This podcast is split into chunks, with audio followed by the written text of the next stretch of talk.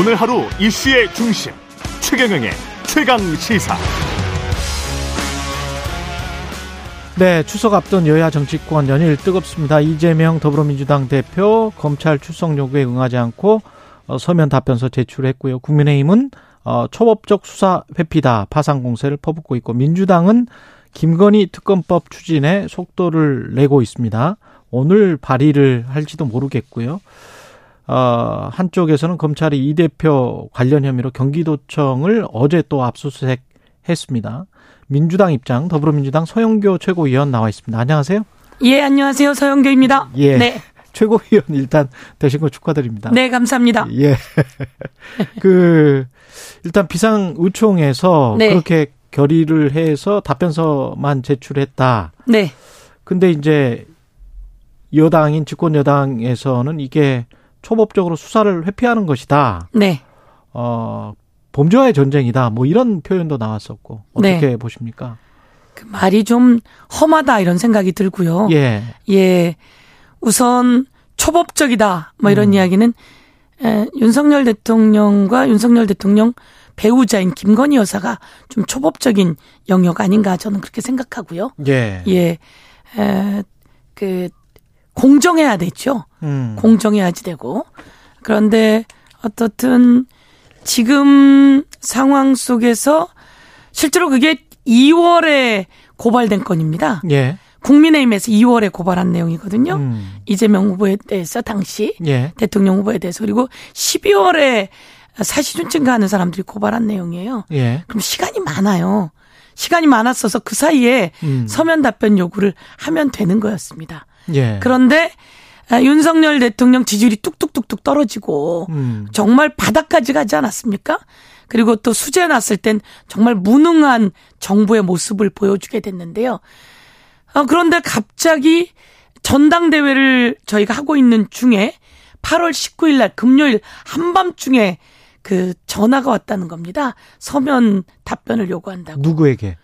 이재명 후보 보좌관에게. 예. 당시 이재명 후보 대, 대표 후보셨으니까요. 음. 금요일 날 팔월 십구일 날 금요일 날 한밤중에 와서 서면 답변을 요구한다는 거죠. 음. 그럼 그게 공식으로 오게 되는 시간도 걸리고요.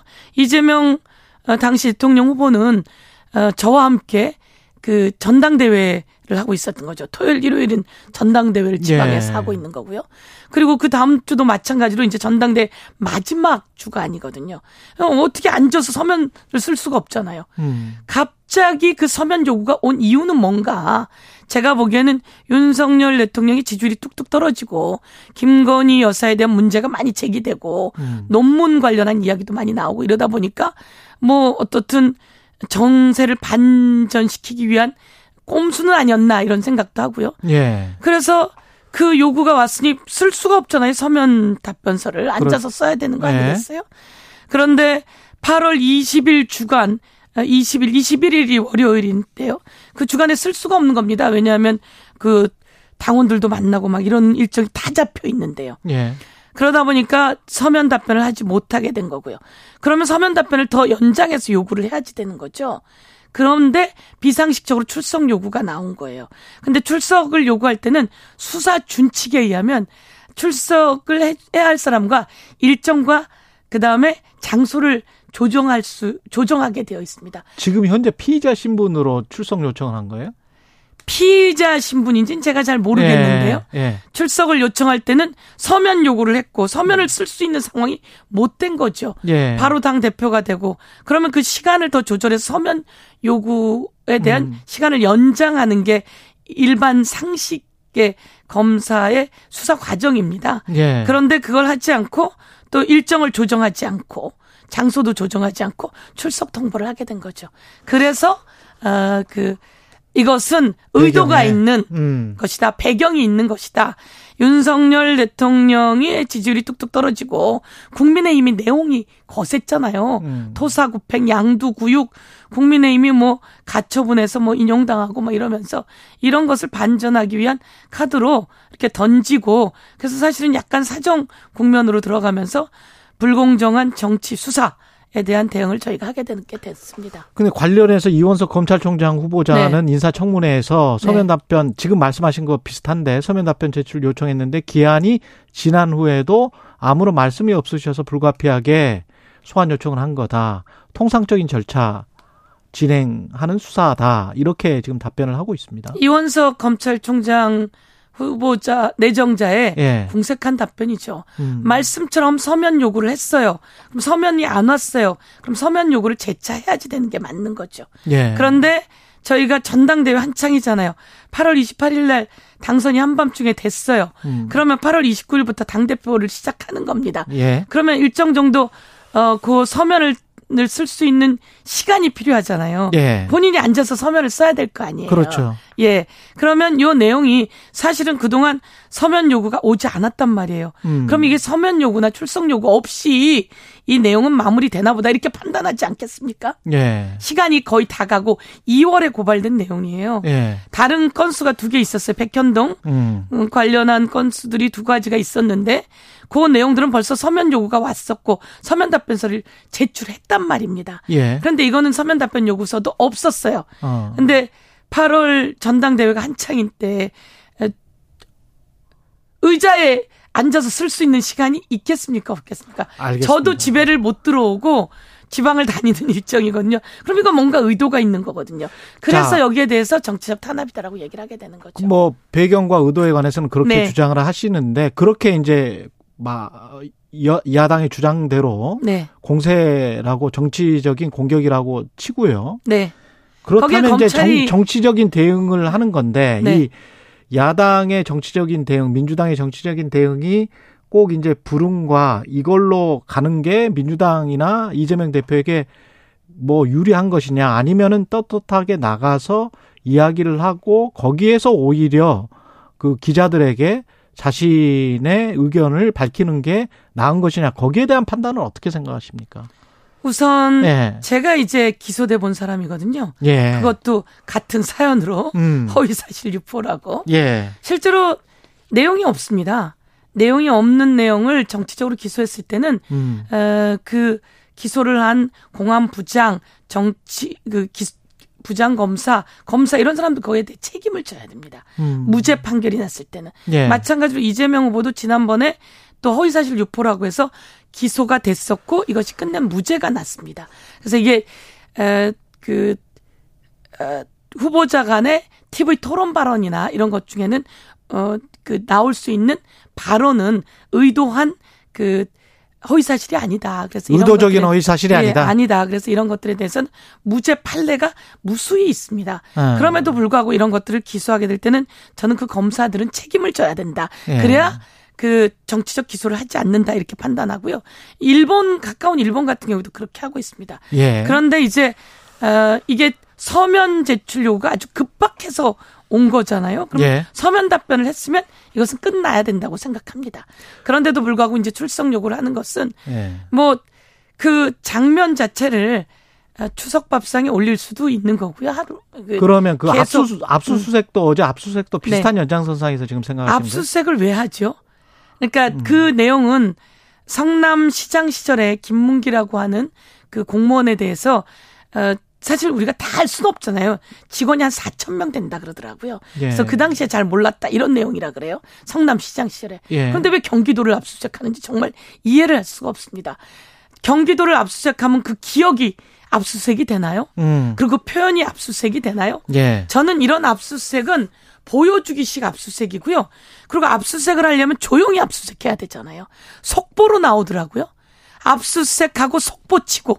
예. 그러면 이것은 전 국민에게 알려가면서 망신주기이지 않습니까? 어. 그런데 이제 국민들이 현명해요. 왜 그 김문기 당시 그 분을 모른다고 했던 그 내용, 기억이 나지 않는다고 했던 내용을 왜 그 경기도청을 압수수색해서 음. 그러면 이재명 후보가 갖고 있던 머릿속에 기억이 경기도청에 가면 압수수색이 되는지.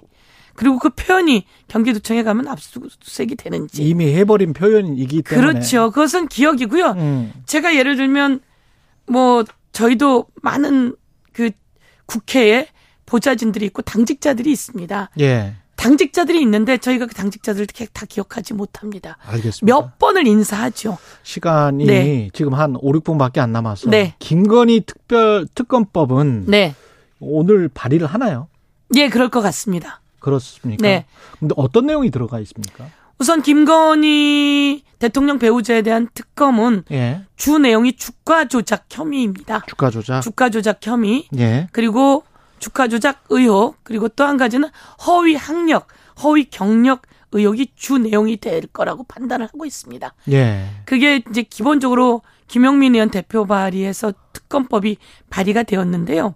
우선 이것이 좀 더 급물살을 타게 된 것은 며칠 전 이 김건희 여사 관련한 그 주가 조작 요 내용 관련해서 열네 명이 기소, 기소가 됐고요. 예. 다섯 명이 구속된 사안입니다. 음. 그러면 요 내용이 재판이 이루어지면서 그 당시에 있었던 녹취록을 이 나왔어요. 그 녹취록에 보니 김건희 여사 관련한 내용들이 이게 주가 조작에 개입한 정황이 보인다. 라고 하는 판단이고, 그럼에도 불구하고 김건희 여사 관련해서는 소환조사 이루어지지 않고 있지 않습니까? 소환조사 이루어지, 조차 이루어지지 않고 있는 것에 대해서는 정말 불공정한 것이기 때문에, 그렇다면 이것은 살아있는 권력의 배우자, 더 살아있는 권력일 수 있습니다.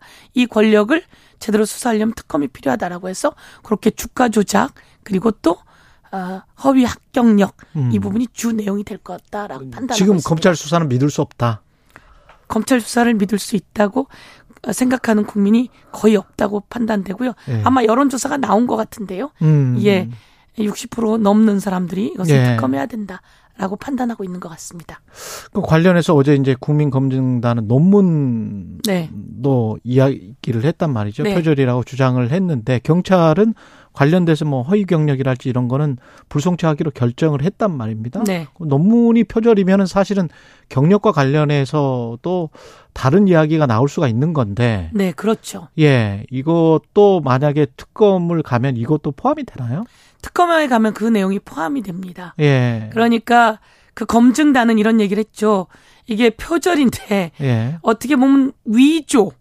음. 어, 대리, 표절도 대리인이 시켜서 표절했을 가능성도 있다라는 이야기에서 저는 정말 놀라웠습니다. 예. 그리고 또, 어, 요 내용이 위조에 가깝다는 내용까지 음. 있었더라고요. 그리고 마찬가지로 허위 학력, 허위 경력 관련해서는 이 많은 것들이 밝혀지지 않았습니까? 예. 과거에 신정아 씨 예. 같은 경우에 허위 예. 학력, 허위 경력이라고 그렇죠. 하는 내용으로 그렇죠. 십팔 개월 동안 감옥살이를 했습니다. 음. 뭐 공정해야 되지 않습니까? 유사해야 되고요. 예. 그런데 그것 관련해서도 그 내용 관련해서 일부분은 어떨지 몰라도 대부분 사실입니다라고 했던 윤석열 대통령의 발언도 음. 허위다라고 하는 것들을 저희들이 지적을 했던 것이고요. 그런 것에 예. 대해서도 법적 조치가 되어 있음에도 불구하고 이것이 무혐의. 불송치 결정들이 나고 있는 거죠. 그리고 또 김건희 여사 관련해서도 무혐의 불송치 나고 있기 때문에 음. 불공정하죠. 음. 불공정하고 제가 한 가지 더 말씀드리면 예. 장모와 장모 관계 그 가족들 회사 어, 공흥동 공지구. 땅 있지 예. 않습니까? 예. 예. 거기에 택지 개발해갖고 엄청난 이득을 본. 그건 아직 진행 중이죠. 아직 진행 중인데 이것도 예. 현장의 경찰들은 일선의 경찰들은 이 부분에 대해서는 정말 의지를 가지고 이 부분 어, 송치해야 된다. 어, 기소의 의견들이 나오고 있는 것으로 파악되고 있다는 이야기가 있습니다. 예. 그럼에도 불구하고 이게 또 막히고 있다는 이야기가 나와요. 음. 그리고 얼마 전에 새로 나온 보도에 의하면 김성교 당시 그 양평 군수가 아 내가 이거 허가 내줬다. 음. 이런 내용하면서 그래서 그 윤석열 당시 여주지청장이었던 뭐 친구가 음, 예. 뭐 대통령인데 이제 내가 같이 식사하기로 했는데 미안해한다 뭐 이런 녹취들이 벌써 그 사람 입을 음. 통해서 제공이 되고 있는 상황이거든요. 예. 그러면 대한민국 국민은 정말 이거 불공정하다고 생각합니다. 공정한 수사 이루어져야 된다고 생각합니다. 정치적으로 통과는 가능할까요? 과반이긴 하지만 네. 그래도 대통령이 뭐 법사위원장도 또 국민의힘이고. 네. 어떻게 생각하세요? 거부권 행사 가능성도 언론 보도에 따르면 나오고 있습니다. 대통령이 특검 제일 많이 해본 사람이잖아요. 그렇지 않습니까? 예. 윤석열 대통령이 특검 제일 많이 해본 사람이고 예. 특검해야 공정하다고 판단하는 것이고 예. 그래서 특검을 특검 보도하셨었고 특검도 하셨었고 음. 수사를 많이 했던 사람이잖아요. 예. 그리고 이 주가 조작 혐의라든지 허위 합격력 이런 거 공정하지 못하다고 생각하면 특검해야 된다고 생각하는 것에 대해서는 저는 뭐 윤석열 대통령이 거부해서는 안 된다고 생각하고요. 음. 가장 많이 해봤던 사람이고 공정한 수사에 대해서 거부할 리 없을 거라고 생각하고요. 어, 지금 김도읍 법사위원장 예. 이야기를 하는데요. 예. 김도읍 법사위원장도 어, 이런 걸로 지지율이 계속 그 윤석열 대통령이, 대통령이 떨어지고 떨어지면. 또 자신들도 앞으로 총선도 있는데 음. 국민의힘은 뭐 대통령의 그 체리 따봉 하나로 그냥 난리가 나지 않았습니까? 제가 보기엔 그래서 이런 거 받아들여야 된다고 생각하고요. 네. 저는 국민의힘에서도 받아들여야 된다고 생각합니다. 실제로 그 적극적으로 추진을 하시는 거예요. 한동훈 법무부 장관 같은 경우는 정치적 상징적 의미로 한 게 아닌가. 네. 대통령실도 최고 통수권자의 의무와 역할에 전념할 뿐. 이게 마지막 질문인데요. 네. 이게 이제 말을 자제를 하면서 뭐 정치적으로만 쇼잉하는 거 아니냐 뭐 이런 뜻인 것 같기도 하고요. 네. 민주당은 어떻습니까? 공정한 수사를 하게 음. 법무부 장관이 해야 된다라고 생각하고요. 예. 공정한 수사를 하지 않는다면 법무부 장관의 직무유기다라고 판단하고요. 음. 국민의힘이나 이런 곳에서는 그런 얘기를 할 수 있지만 법무부 장관은 온 국민에게 공정해야 되는 국가 공무원입니다. 음. 공무원은 어디 하나에 치우쳐선 되는 게 아니고요. 예. 특검을 국회에서 발의하게 된다면 그 국회를 존중하고 그 절차를 밟아 나가는 직책이 법무부 장관이지 여기에 대해서 쇼잉 뭐 이런 모션을 어, 취해서는 안 된다라고 예. 생각하고 이제 그거는 우리 예. 어, 저의 해석이었고요. 해석이신데 예. 이제 예. 그런 모습으로 보이게 해서는 안 되는 거죠. 예. 그래서 그것이 그래서 이제 법무부 장관에겐 요구하는 게 그겁니다. 음.